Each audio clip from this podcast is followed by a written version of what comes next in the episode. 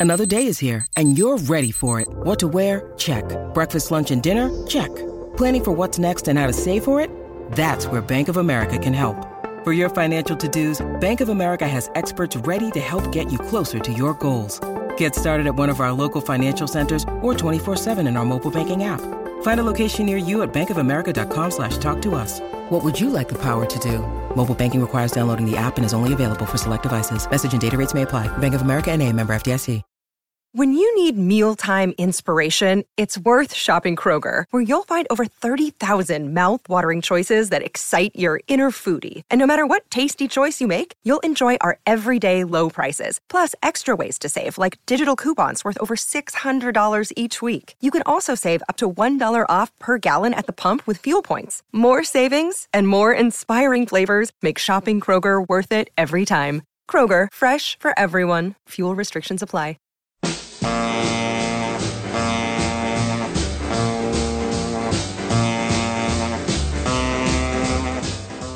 Welcome to Techno Roll, a special Let It Roll maxi series on the history of DJs, disco, and electronic dance music, hosted by Nate Wilcox and Ryan Harkness. Follow the Let It Roll podcast on Twitter at Let It Rollcast and check out our website at letitrollpodcast.com. Let It Roll is a Pantheon podcast, and you can listen to more great podcasts at www.pantheonpodcasts.com. Nate uses AKG microphones and headphones. Today, Nate and Ryan pause their discussion of Last Night a DJ Saved My Life, the history of the disc jockey by Bill Brewster and Frank Broughton, to welcome a special guest, hip hop writer Steve Juon. Together, they take a look at the documentary Founding Fathers of Hip Hop, which fills in some important gaps in the story namely, what were straight black DJs doing in the outer boroughs of New York City during the early days of disco and hip hop. Email us at letitrollpodcast at gmail.com. Pop in those earbuds and enjoy.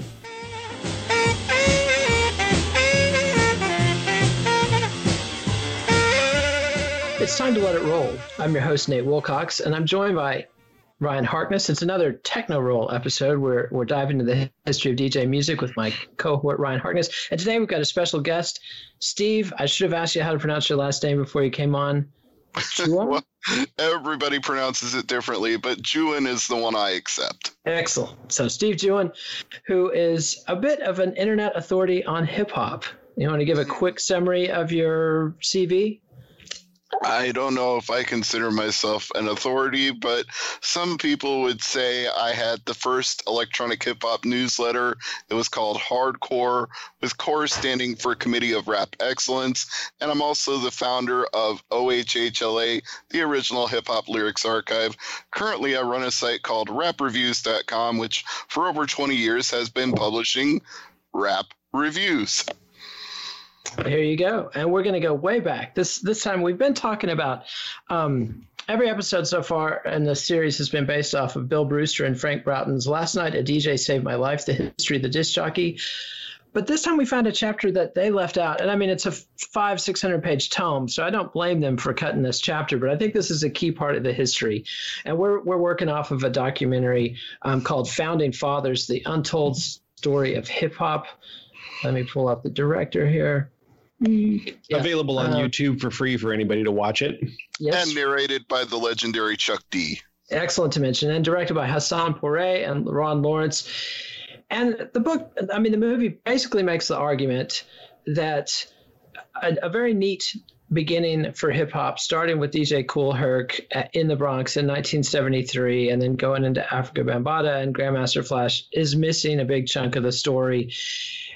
And I think you can quibble with whether or not hip hop started with Kool Herc, but I definitely think that this set of DJs deserved to be mentioned deserves to have dedicated time when you talk about the history of DJs. This is essentially the black straight disco DJs who were pioneering the form mostly in the outer boroughs in Brooklyn, Queens, Bronx, Harlem, Harlem, obviously not an outer borough, but but not in downtown Manhattan.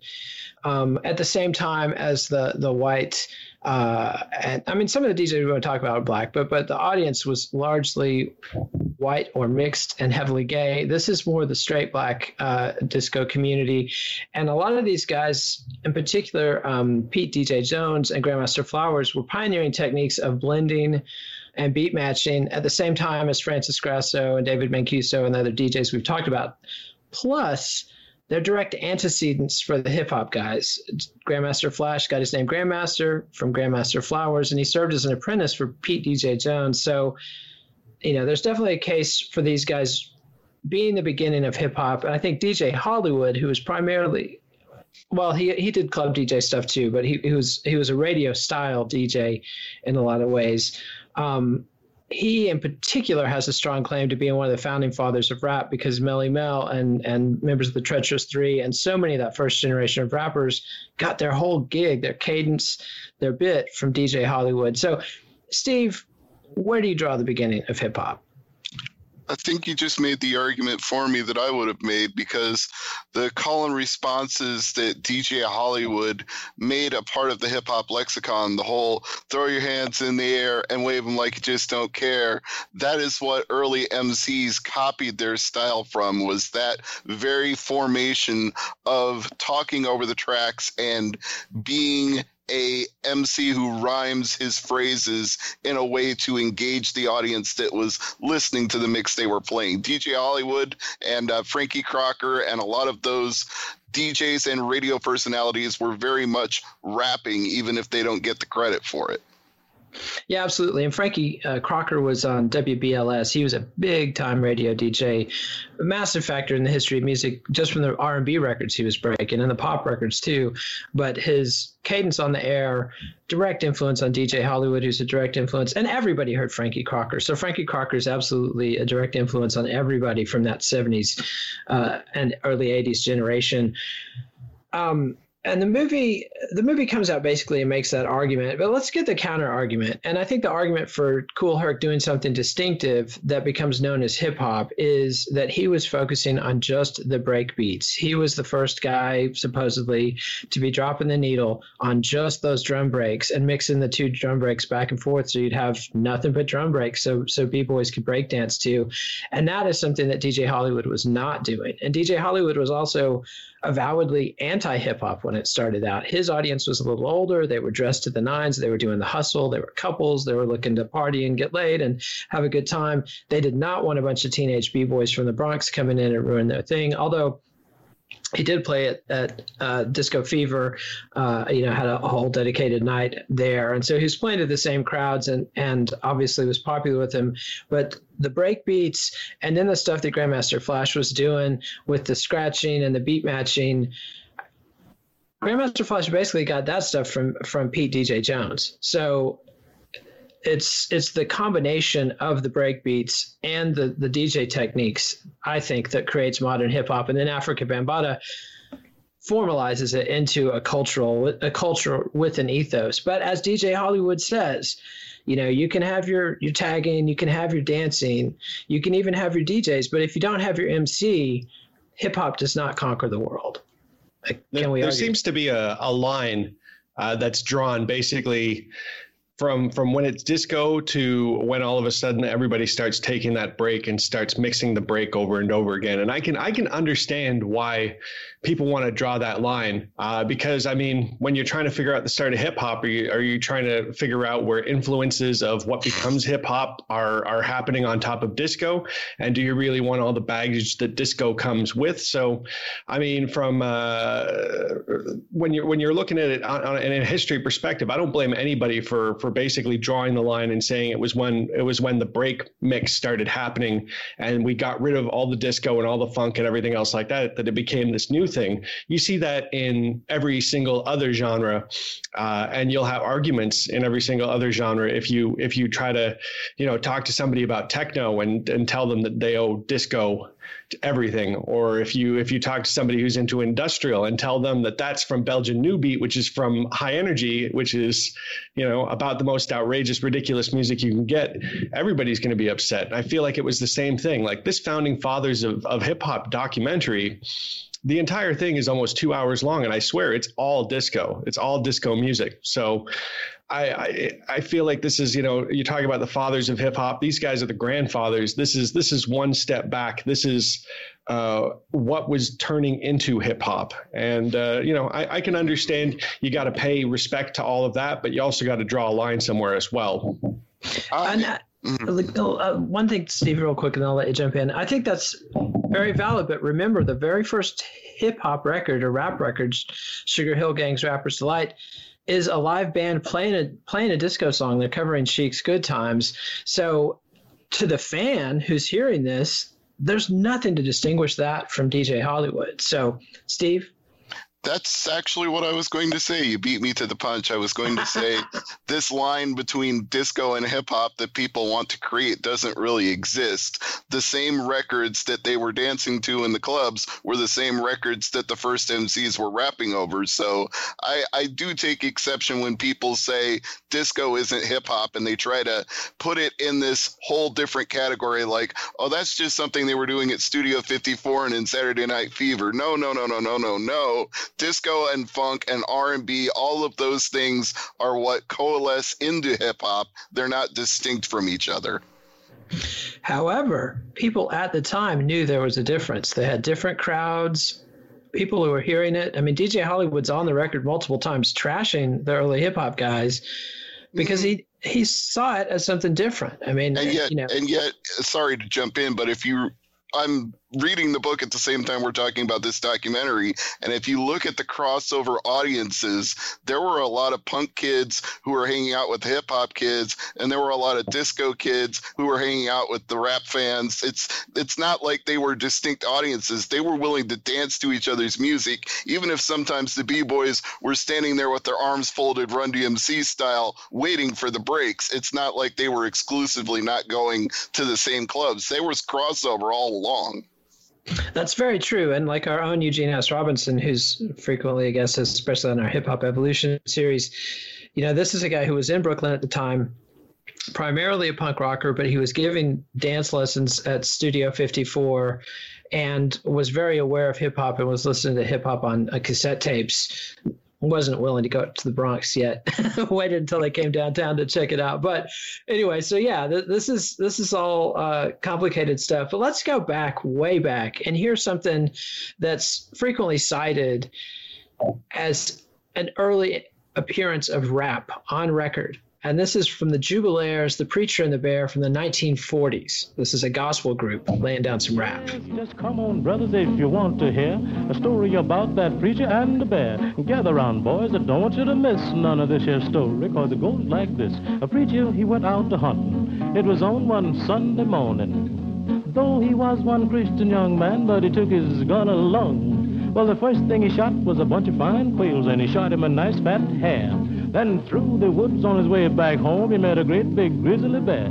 Then the Reverend fell down upon his knees. And that's the Jubalaires and the Preacher and the Bear. And, you know, there's whole books written about the, the way deep prehistory of rap. Elijah Wald's The Dozens is particularly recommended.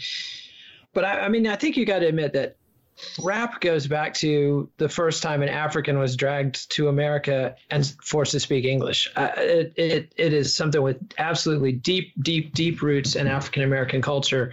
And um, it wasn't, I think that the magic, one of the magic of hip hop is that it took this form that had never really been formalized you know and people talked about did it on the street corners they would do it on records louis armstrong would scat sing in the middle of his jazz records DJs were doing it all the time, but it wasn't seen as music necessarily. It was just something people did. Pigmeat Markham did it, but he was a vaudeville blackface minstrel performer and a comedian. So it wasn't something that was taken seriously as musical and poetic creation really until, you know, Melle Mel and the message and so on and so forth. But let's dive in to the actual subject matter of the movie a little bit. And one of the first DJs they zero in on is, is Grandmaster Flowers, Jonathan Cameron Flowers, uh, 1954 to 1992. Started DJing in 1967 as a teen, worked all the way through the late 70s. He was known as the mixologist. Uh, he would play the parks, one of the first people to set up sound systems in the parks. And, and that's really one of the dividing lines here is, is when the technology came for DJ sound systems to be able to compete with bands. That's when the history of DJ based music really takes off. And DJ Flowers was out there in the parks competing with West African steel drum bands or West Indian, sorry. And, um, you know, playing at Riis Park and Riis Park Beach and you know, having a massive impact. And he's also significant as a disco DJ because he's the guy who broke Soul Makossa, allegedly, which is a song, you know, African pop song that became an American hit after it was introduced to the discos. And it started uh, with DJ Grandmaster Flowers. Thoughts on Grandmaster Flowers, Steve? I would say that when you try to pin the foundation of hip hop on Kool DJ Herc, and he definitely deserves that respect, but one of the arguments that always gets made in his favor is that he comes from Jamaican roots and he grew up with the Jamaican sound clash. And yet we're talking about Grandmaster Flowers doing that very thing before Kool DJ Herc was even on the scene. He was setting up those sound systems just like a Jamaican sound clash, and he may not have had that same heritage coming from Jamaica, but he's very much in that tradition. Absolutely, and I, and I think again, Herc's contribution is the focus on the breakbeats, which to my knowledge, uh, Grandmaster Flowers didn't do. But I think another reason we're doing this episode is because Grandmaster Flowers and DJ Pete Jones, in particular, both of whom are mentioned in the book, but I really feel like a, a, whole chapter was merited because these guys were doing the same stuff as Francis Grasso and David Mancuso at the Loft and, and, and the other DJs that are so heralded. So I think they should really get credit for being on the first wave of disco DJs, as well as uh, these guys are kind of double robbed. They're they're undercredited for their role in developing disco, and they're undercredited for their role in influencing hip hop. So yeah, and, and, and Go ahead. If, if, I may, I also think that when you talk about the tradition of toasting in Jamaican music, when these DJs who were actually MCs would battle each other at the Sound Clash, they actually set the same precedent when these DJs in the five boroughs would battle each other because if they were busy mixing the records, they would need somebody to toast for them. So they were either battling each other by making verbal insults and rhyming, or they had somebody out front doing it for them while they were playing the records. So the antecedents were there before Herc. Absolutely. And, and and this is something where the black disco, I think, forks away from the downtown disco, where the MC becomes a prominent voice in a way that they weren't as prominent at the loft and, and the other downtown discos. Is, you think that's a fair statement, Steve? Absolutely, yeah. You didn't necessarily have Frankie Mancuso telling people throw your hands in the air and wave them like you just don't care. I think David Mancuso, if you tried to speak over the record, would throw you out of the club. Definitely later on in his, in his career. So, so they they cover Grandmaster Flowers, who obviously uh, was dead in 1992 before they made the documentary. Yeah, so they go to they go to Queens and they're talking about the New Sounds crew from East Elmhurst, started up in 1972. Ricky Grant and his brother. Um, they were known for their fluid mixes. They were early into playing in clubs. Uh, the Bootyland Club in Queens, in particular, they had uh, JD and Greg Love as MCs, and they built their own speakers. They were famous for these massive, massive speakers called the Earthquake speakers, which they modeled on speakers that were rolled out to movie theaters for this movie Earthquake. In the 70s, there was this phenomenon of disaster movies like The Towering Inferno and Airport and other things. And Earthquake was one of these. I don't think it was a particularly successful one, but the gimmick with Earthquake was that the sound system was so loud you could feel uh, the theater shaking when the, the earthquake happened. And these guys saw this movie and went out and built their own Earthquake speakers and, you know, over 5,000 watts of powers. Um, just amazing. And they show in the documentary, I mean, these things are ginormous, ginormous speakers. And so they were really bringing the sound. And I get the feeling, my guess is just based on the sociology of the region, that the DJs in the Bronx had a lot less money and and way inferior equipment to what the DJs in Queens uh, and Brooklyn had. And they talk about that in this movie that the sound system competition was really between the, the crews in Queens and the crews in Brooklyn. And I just have to assume they had a little bit more money. And, and we'll talk about some of them like um, Infinity that definitely had some daddy's money come into play. But New Sounds um, also was known for for uh, using the Sony MX14 and and did some some rigging on their own so that they could control the volume from from the turntable for each channel. And this inspired the GLI 3800. Uh, engineers saw what Ricky Grant were doing and and built it and you know um, took it commercial. But these guys are technical innovators a lot of these guys are, are getting in there and and creating their own rigs because none of the mixers back then had cues unless you were unless you had somebody building a mixer for you inside of a club then you were basically stuck without uh, a lot of tools. And these guys were were taking these things apart and rewiring them and doing all sorts of crazy stuff. And those ended up being cooked into the next generation of mixers. That GLI 3800 they said that basically uh, like everybody kind of credits Ricky Grant and his brother for for for creating the blueprint for the GLI 3800, which is the first mobile DJ mixer with a horizontal fader. So obviously that's that horizontal fader is one of the biggest uh, innovative points in in in mixer evolution, and uh, that was uh, very much pushed by the DJs themselves in a DIY sense.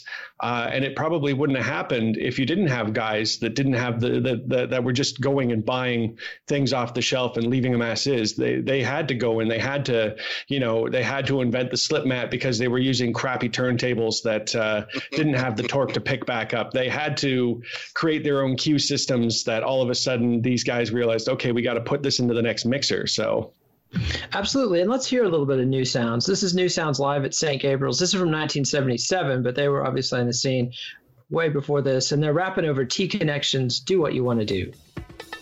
Paul.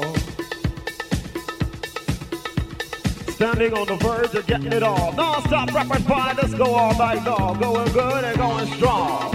All the freaks in here, throw your hands up in the air.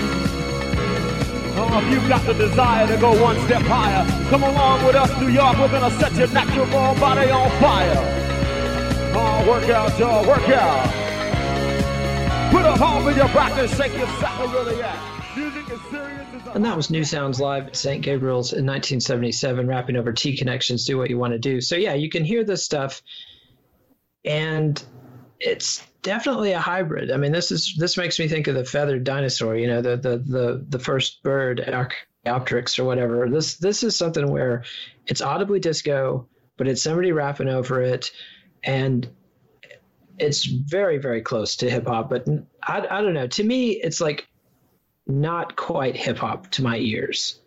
Everything kind of slides in and out of. Uh like like when when when a lot of these guys are crediting uh, radio DJs and and their style of speech and everything like that, it all kind of s- slips in and out of of that that stereotypical radio DJ voice and speech pattern into a little bit of rapping, into a little bit of rhyming, in and out, onto the beat and off the beat. It's uh, it's really cool to hear. Yeah, absolutely. It's it's fascinating stuff, and um, and you can just you can just tell that these parties had it going on. I mean, people were packed, floors were packed, people were dancing. It's it's rocking and a rolling. And then they segue into the next guy they talk about is uh, Donnie Dance Master from Queens, DJ Donnie Lawrence.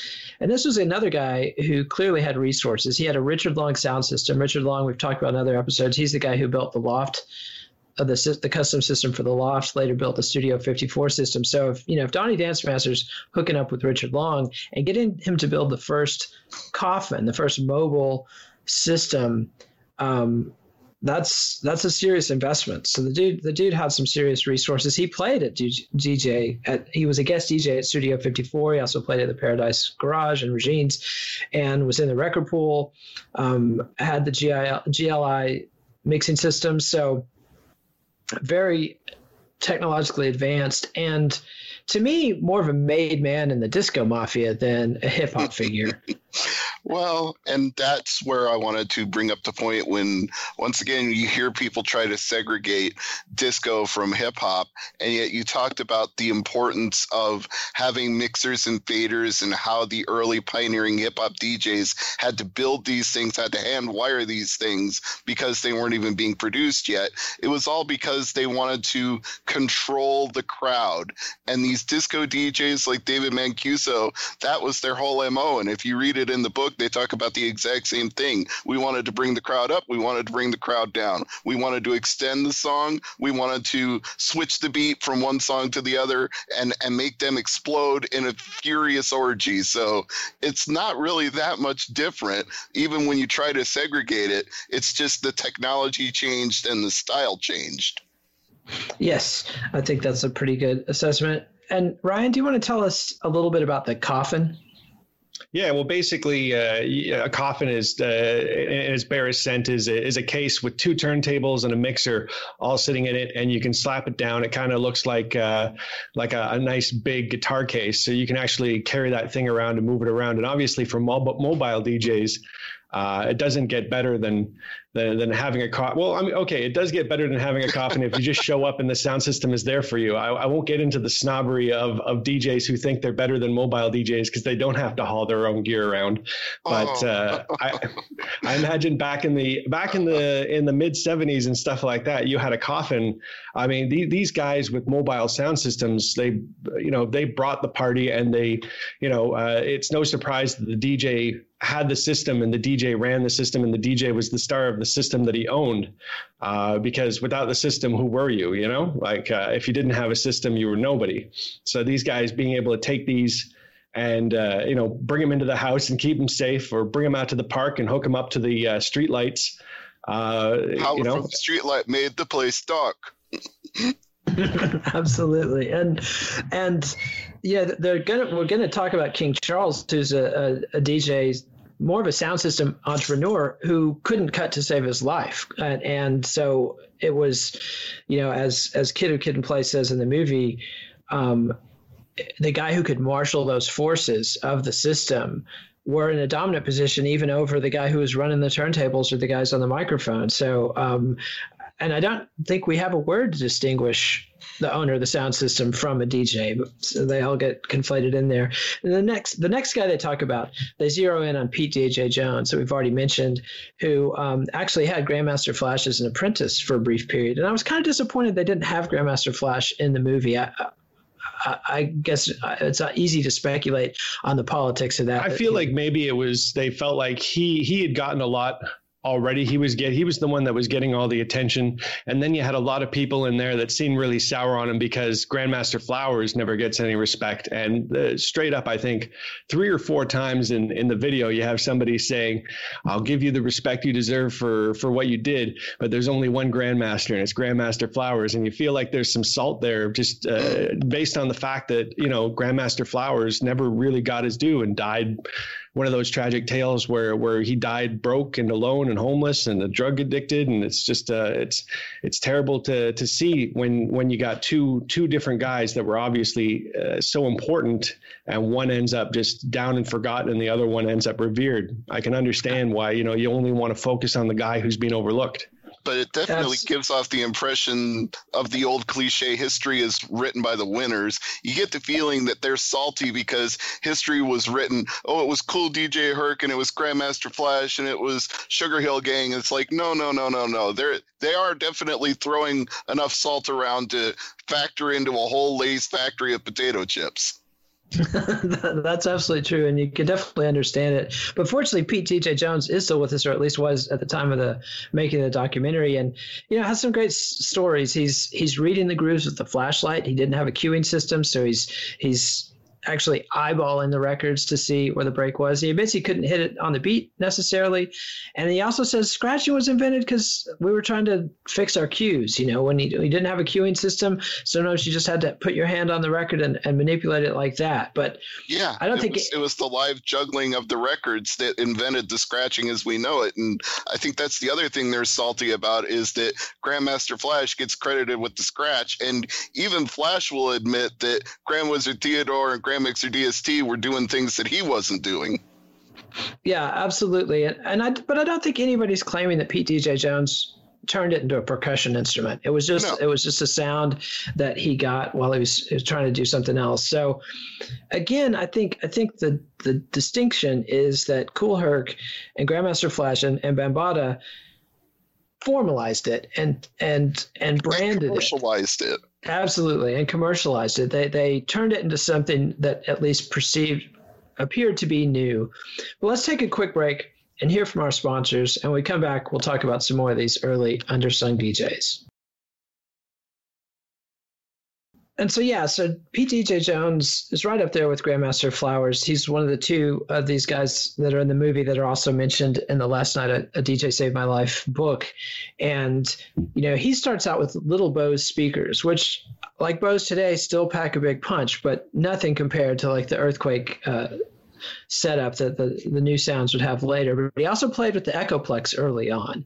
And he was a cross borough guy. He was playing clubs in Harlem, in the Bronx, in Midtown, and Uptown. So he was getting around and spreading the word and, and spreading the sound. And there's some guys that they mention as his rivals in 1972 that they don't mention anywhere else in the movie Plummer, DJ Maboya, and the Smith brothers. So I'm kind of curious about those guys and what their story was, but um, I have to have to look into that. And, and DJ Jones is somebody who was, you know, winning major awards from corporations uh, as DJ of the Year 1972, 1973, but was totally burnt out by 1976. So I think that's probably another factor in his not being heralded is, you know, you burn out at the wrong time and and you don't get the the big shine.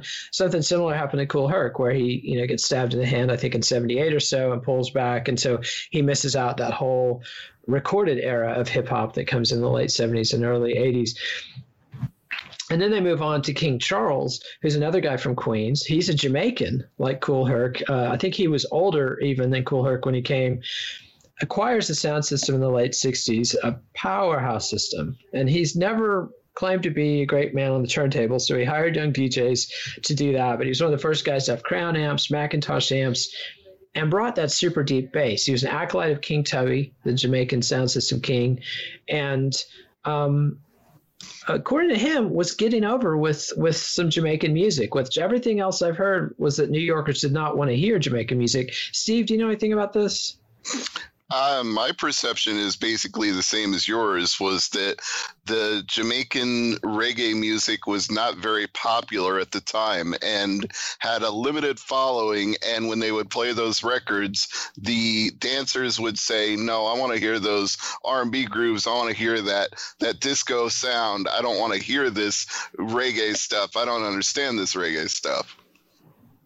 Yeah, so you know we weren't there, so we can't say for sure. Um, no, of and, course. And and but yeah, that's that seems to be the consensus is that the Jamaican stuff was very alien uh, to the New Yorkers, and also there's a there's friction still to this day between you know American descendants of slaves and and West Africans who've come in. Of course, West Africans, I'm um, not West Africans, West Indians, they also are descendants of slaves. So you know, then you add immigrants from like Nigeria or Kenya who are not descendants of slaves, and you get an even more complicated mix. So this stuff is fractal. The deeper you look, the more complicated it gets, um, and so there's always going to be intragroup tensions, uh, and people draw the distinctions that to people outside these groups aren't apparent and but like you know. uh, the difference between the the boroughs i was really surprised at how much of a big deal there was that it was grandmaster flowers in brooklyn and this is the guy from queens and this is the guys from the bronx and the bronx gets all the shine in history and and and again from that uh, from this documentary you can tell that all the other boroughs are pissed off about it because oh. uh, they are overlooked yeah, they're salty as hell, and and probably deservedly so because, uh, you, you know, it when I hear South Bronx, South South Bronx, and I hear KRS One basically rewriting history with that song, I never even realized at the time that there was a deeper story. When I heard that record in the '80s, I, I thought that was the story. Yeah, absolutely, and that was kind of a unfair shot at Queen, Queensbridge in the first place, which you know they were not claiming. Marley Marl um, wasn't claiming that that hip hop came out of Queens. They were just telling the story of how their exposure to hip hop happened in Queensbridge. And I'm blanking on his MC, Steve. MC Shan. MC Shan, of course. Um, you know, MC Shan was just telling the story of his of the Queensbridge projects and how hip hop started there. He wasn't trying to make grandiose claims, but KRS One. I mean, he's an artist and a genius promoter, and uh, you know that beef. But the the interborough beefs are very very real and and you know Bronx versus Queens, Queens versus Brooklyn, and they talk about that in this movie. You know, Brooklyn and Queens adjoined one another, and they both had the big sound systems, so there was some serious rivalry between the different DJs, and they tell stories of of DJs showing up at each other's parks and and you know sometimes bringing what the other side thought was just ridiculous equipment to bring to try to show people out, and the other side rushing out to Fast Eddie's and um, or Crazy Eddie's and buying up equipment so to try to match it. It's you know it's pretty funny, but now that that rivalry is very real, and it's also interesting. I think it's DJ Hollywood who's bragging about I played in all the boroughs and he only mentions four boroughs. Staten Island doesn't even get a mention. So so until the Wu Tang Clan comes along in the '90s, Staten Island is is out there uh, alone and un, totally unheralded. Um, and the and the rest of these these boroughs are, are fussing amongst themselves. And even within the borough of Manhattan, you get the whole uptown downtown downtown thing with and midtown. You know, so uh, and and as kid uh, kid talks kid of kid and play talks about this movie, if you were in Queens you had your whole world there. There was no reason to go to Brooklyn and definitely no reason to go to the Bronx. And why on earth would you ever go to Harlem? You know, and so they kind of lay that out. Then they, then they say, except for the music. And they got to a point where DJs who were trying to, you know, make a go of it had to go to other neighborhoods to play to other audiences, expand your base. And if you were a big fan, you'd start following those DJs around the city. So it actually had, um, and this is something we talked about the hip hop evolution series. You know, when when when Fab Five Freddy and others take hip hop from the Bronx to downtown Manhattan, you know, that's that's this cross cultural cross pollination. So music, you know, it it can be the soundtrack for fights, but it can also bring um, some togetherness and peace elsewhere elsewhere also and so then they segue into dj hollywood and like we said dj hollywood i think is the guy who has the most to be bitter about because his rap is absolutely the cadences of pretty much all the early rappers. Am I wrong, Steve? No. If you're feeling good with Hollywood, somebody say, oh, yeah. It's like every call and response record from the mid to late 70s to the early 80s is all patterned after DJ Hollywood. Yep, and uh, um, I'm just loving your your your rapping. Uh, and, and I, am sorry, it busts out of my pores because I'm a hip hop nerd. I can't help myself. I love it. That's cool. Um, and and you know we've got L.A. Sunshine from the Treacherous Three, who names Hollywood as his his number one influence. I would like to have seen more of those guys. Um, I'd like to see somebody from the Furious Five uh, talking about it, or somebody from the Sugar Hill Gang. Of course, uh, they get into a whole different thing with with DJ Casanova and Grandmaster Caz. That whole who who stole what from whom, yeah. but. The rest is not FLY because he stole that whole routine. yeah, and uh, and the, the interesting another thing about DJ Hollywood, and and this is very clear that these were the generation of DJs, and Fab Five Freddy says it in the in the movie. This was the generation of DJs that inspired people like Kool Herc and Bambaataa to want to be DJs because they showed it was a career path. And DJ Hollywood's somebody who played at the Apollo and had him, and that's the famous storied Apollo Theater, you know, where Ray Charles and James Brown and Sam Cooke and, you know, Aretha Franklin and so many legends uh, performed in Harlem. And DJ Hollywood claims he's the first person who had him dancing in the aisles, that before that they would sit down and stay in their seats, but he had them all over. And he got put on the bill. And they show a marquee from the 70s with the Delfonics, who are a pretty serious um, harmony group and, and had some right there in that. Uh, transition period from soul to disco in the early 70s. The Delfonics are pretty major thing. So for a DJ to be on the marquee with a group like the Delfonics shows you that um, dude has established himself as a serious, legit artist.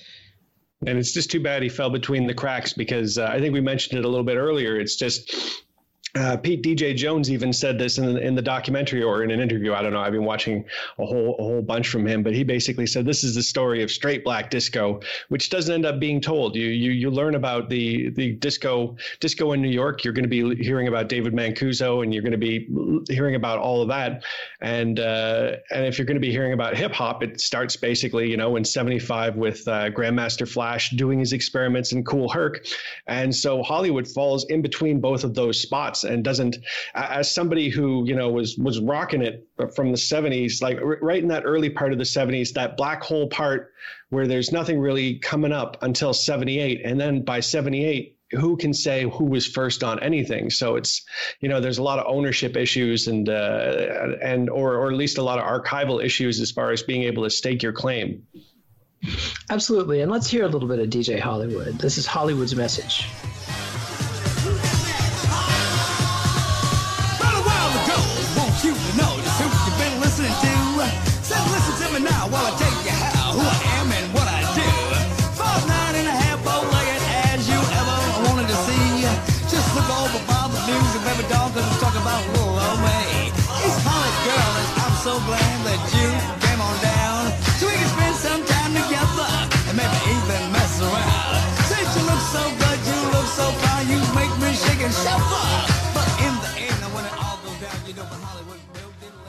so that was DJ Hollywood rapping Hollywood's message, and yeah, it's just it's impossible to hear that stuff and then listen to the first rap records and not say you know and not go what is the difference here? I mean there's there's that that's kind of always the case though. I mean there's no genre has an absolute no, no genre started from nothing every genre drew on music that came before it. And it's it's a marketing term and it's just the way people know history and, and tell stories that we start you know a new chapter with at a beginning. And you know for whatever reason hip, the story of hip hop starts with Kool Herc in 1973 and DJ Hollywood though always gets in there because by the time the MCs become a big factor in hip hop every one of that first generation of hip hop MCs, they have to acknowledge DJ Hollywood because he was just absolutely the man at the time. And then from there, the movie kind of segues into an interesting thing where they talk about the kind of turntables they were using. Like even before you know, Technics there was Pioneer, and before Pioneer, there were these weird little plastic turntables you could get at Radio Shack, and and some of the guys are, are talking about how they you know started out on those, pretty much all belt drive, which mean there's going to be lag and and stutter, and that's you know where PJ Pete DJ Jones, you know, said that's where the scratching came from was just manually shoving the record so you could get it to the cue you wanted to. And they were also stealing speakers off of stoplights, bullet tweeters they called them, which gave it that hiss, that high high powered um, high frequency sound. And so it's it's just cool. I, I love it that these kids are out there doing what they got to do to make the sound that they hear in their heads and and bring it to the people. And it's not like they were all poor. Like like the next group infinity machine uh, from queens active from 74 to 78 these guys clearly had money because they talk about the guy's dad um, uh, michael goody's dad just buying massive systems in a van to drive them around in. It, it, it's uh, always nice to see you know some of the bourgeois putting their money uh, where their ears are and and creating this stuff. And Infinity Machine, it's kind of hard for me to get a handle on it because they kind of come out short in two DJ battles that they that they talk about. And Steve, you got any other thoughts on Infinity Machine? I would say, yeah, they they kind of get treated as an afterthought, both in the documentary in general and in hip hop history in particular, because they weren't winning those sound clash wars. It it was often a case of who has the better style versus who has the louder system and the documentary even makes that point like if you tried to out loud kool dj herc you weren't going to win that battle no matter what yeah, and and if you're going up against uh, King Charles in Brooklyn, same deal. Then then they go into Master D, who's another Brooklyn DJ. He plays parks, projects, block parties. Uh, then he's at the Sumner Avenue Armory playing clubs. Um, had the best bass in Brooklyn, and you know by the late '70s was doing the rapping and cutting and scratching stuff. And and I think it's interesting. This this documentary doesn't give you the dates to know like when did master d start? Was he post Kool Herc? Um, you know and, and clearly he's notable and and needs to be mentioned. Um, and he's somebody who changed his name to dj lance and kept on djing into the modern era into the 21st century uh, you know riding out all the changes in the business but kind of went on the house direction rather than the hip hop direction And by his own admission in the documentary, it's like, well, I needed to be taken seriously. I, I had to be under my own name to be known as a musician and as a force in music. Yeah. So, um, kind of betwixt in between, but definitely a notable character. And then the next group they talk about the Disco Twins from Astoria Projects. And Astoria is kind of between Queens and Brooklyn. I think it's usually defined as being in Queens, but all my New York listeners are going to be mad at me for getting that wrong. But Not as bad as they're going to be at a white guy from the Midwest talking about hip hop. oh well, you know, we, we've uh, uh, yeah. I mean, but the thing is, on other shows with Hip Hop uh, Explosion, we've had two black guys on on the show. Neither of whom is a hip hop. One of whom is a punk rocker, and one is a music biz guy. So it's not the color of the skin; it's it's the knowledge and the passion.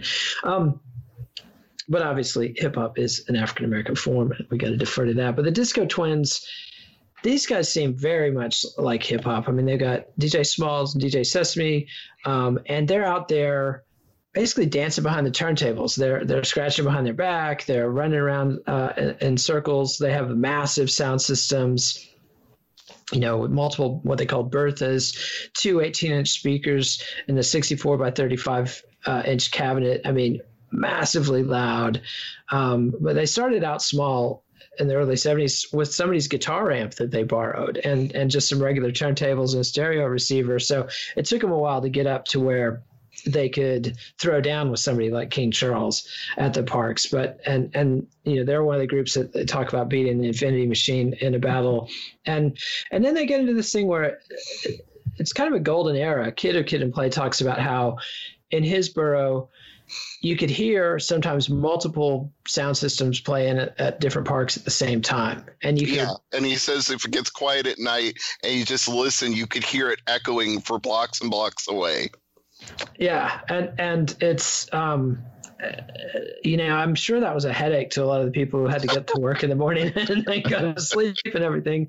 But the police didn't seem to mind because you know all the bad guys, all the all the hyperactive teenagers are are corralled into one spot and they're dancing and having fun instead of jacking cars or anything else. So it's one um, of the um, things that's definitely. Uh, no longer like that. It I one one one consistent theme that I see throughout the history of say underground music is is that as time goes on, uh, things just get progressively more and more illegal. Like back then, these park parties obviously, you know, illegal on some in some sense. They're stealing they're stealing sound, and you know, you probably need a permit and this and that.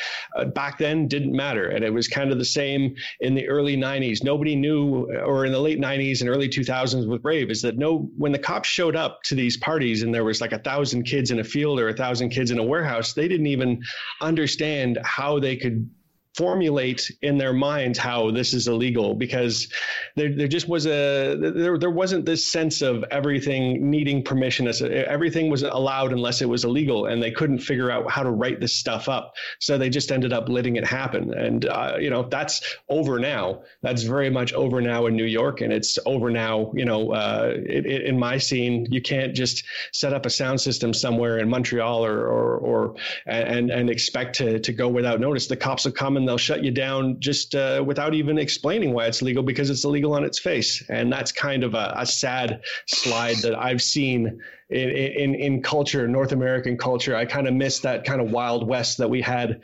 uh, going back that basically disappeared in the 2000s and onwards. Absolutely. I think the book does make one point that the documentary doesn't, and I want to bring that up when we talk about what's legal or illegal.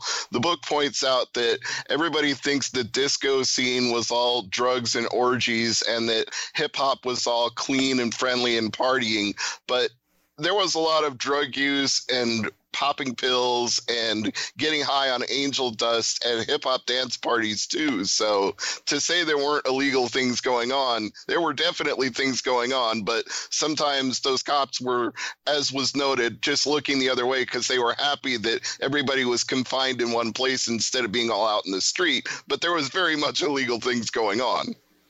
Absolutely, but there wasn't violent illegal things going on, or at least not generally. Some, yeah, some, some, sometimes but, violent things. Uh, like we we uh, I think in the documentary it was mentioned, if not in the book, how sometimes in the club you'd get somebody shot and then everybody would go outside and they would wait until the body was taken out so they could go back in and continue partying. that's yeah. the kind of illegality or, or, the kind of lawlessness that you don't. Uh, that's very Wild West. Uh, you don't. You just don't see that anymore. It's too authoritarian. Uh, just just the idea of illegal things going on now sometimes seems to be enough to bring the hammer down and shut the party down and and, and end it. Yeah, and the and the key thing is the 70s was the beginning of the war on drugs. Nixon and Governor Rockefeller in New York had started that stuff, but it wasn't until Reagan came along in the 80s that it really, you know, where you had federal task forces that some of the people in the documentary mentioned, it was just the guys from the local precinct. So you didn't have the DEA, you didn't have the task forces, you didn't have the helicopters and all this sort of over policing that's become uh, the norm and standard today. But let's hear one more song. This is uh, King Tim III, Personality Jock by the Fatback Band. And this is, I think this preceded uh, Sugar Hill Gang's Rapper's Delight. Am I correct on that, Steve? Yeah, actually, it got shipped to stores one week before Rapper's Delight. All right, so this is the first hip hop record. Here we go. You just clap your hands and you stomp your feet because you're listening to the sound of the show shot beat. I'm the K I N G, the T I M, King Tim the Third, and I am him, just me, Fat Fat, and the crew. We're doing it all for you. We're strong as an ox and tall as a tree. We can rock it so viciously. We throw the highs in your eyes, the bass in your face. We're the funk machines that rock the human race. Skate down, boogie shot. Come on, girl, let's do the rock. Slam dunk. That's King Tim 3, personality jock from the Fatback Band, the first rap record. And I think when you listen to it, that sounds to me much more like Frankie Crocker over a disco beat. Rapper's Delight, even though it's the same thing. It's somebody imitating DJ Hollywood or Grandmaster Caz over a band playing a disco song. That feels like something different. I think the key with Rapper's Delight is it's telling you it's something different and and really drawing attention to itself. Whereas King Tim is more kind of a novelty, maybe. I don't know. Thoughts on that record, Steve? Well, even if you look at the history of the record, they basically brought in a kid and said, "Hey, kid, rap over this record because rapping is cool." They didn't really plan for it being a hit. It was the B side of the single, and it took off in a way that they couldn't have expected. They were just bringing somebody in to fill some time and kill some time. And like you just said, Rapper's Delight was a very much more purposeful, in your face creation, even if it was a completely engineered creation by Sylvia Robinson that's been mythologized and created into something that it really wasn't. It was a manufactured rap group, but it still gets more of the credit for being a purposeful rap. Yeah, and was a big hit and and you know really impacted the world. And the last thing for the movie that we need to cover is that they talk about some of the promoters. They talk about Jeff Harris, who was famous for promoting multiple DJs and bands, groups like Double Exposure, who had a big disco hit, were under the umbrella. So DJs are becoming performance artists in this era they also talk about M. Morton Hall. He's on camera in this and claims he started uh, promoting shows in 1959. So he goes way, way back into the doo wop era, and you know booked Grandmaster Flowers in in the 60s. He's the guy who brags about you know booking shows in all four boroughs. So sorry, Staten Island. And again, you know he's the guy who promoted big disco bands as well as DJs, Kool and the Gang and others. Um, so it's a period of innovation and of increasing acceptance of DJs as performers. And you know, but are they getting paid? I, I, assume so. I, I would assume, you know, if they're working and they've got to pay for those sound systems. So yeah, I, I bet they're getting paid. Probably not getting paid as much as they'd like to, but that'd be an interesting question. I'd like to find out. oh, that's that's why I started laughing earlier when you talked about the coffin because I remember having to haul a coffin and speakers to a gig when I was a radio DJ in college, and I didn't get paid enough for loading all that equipment myself. I wish I'd had a roadie back then.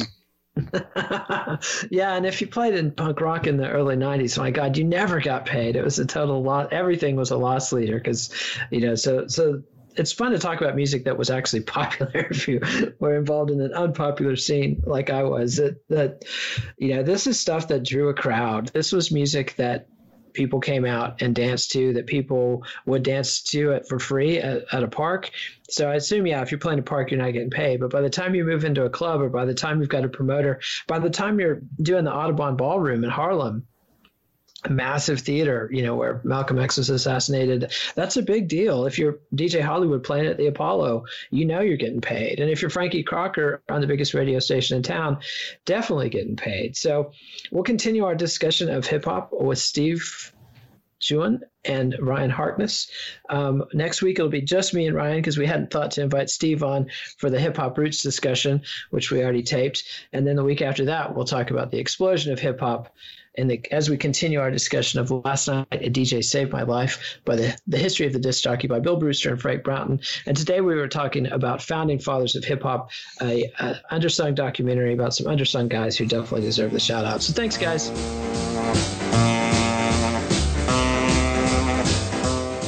Follow the Let It Roll podcast on Twitter at Let It Rollcast and check out our website at letitrollpodcast.com. Nate and Ryan will be back next week to continue their discussion of Last Night a DJ Saved My Life, the history of the disc jockey by Bill Brewster and Frank Broughton, with a look at the roots of hip hop in the Bronx.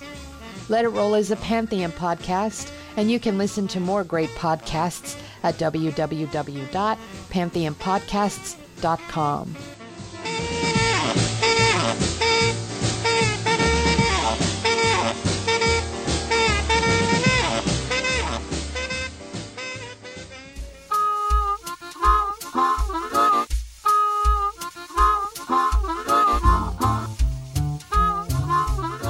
Last Night a DJ Saved My Life, The History of the Disc Jockey, is published by Grove Press. Please support our show by ordering via the Amazon referral link on our website, letitrollpodcast.com.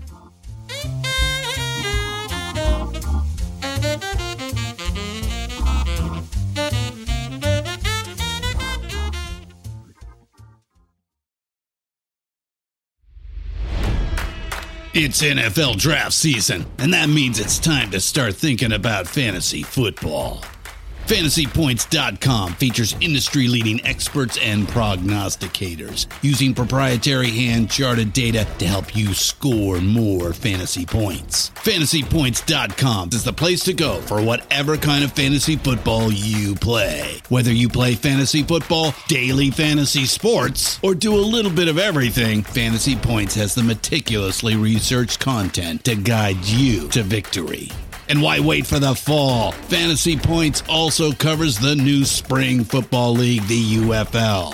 Join the guru, John Hansen, Scott Barrett, Joe Dolan, and other massive names in the fantasy football universe with an exclusive offer. Use code Pantheon for 15% off any fantasy points package, including the all in package, with access to every article, tool, and data nugget that Fantasy Points has to offer.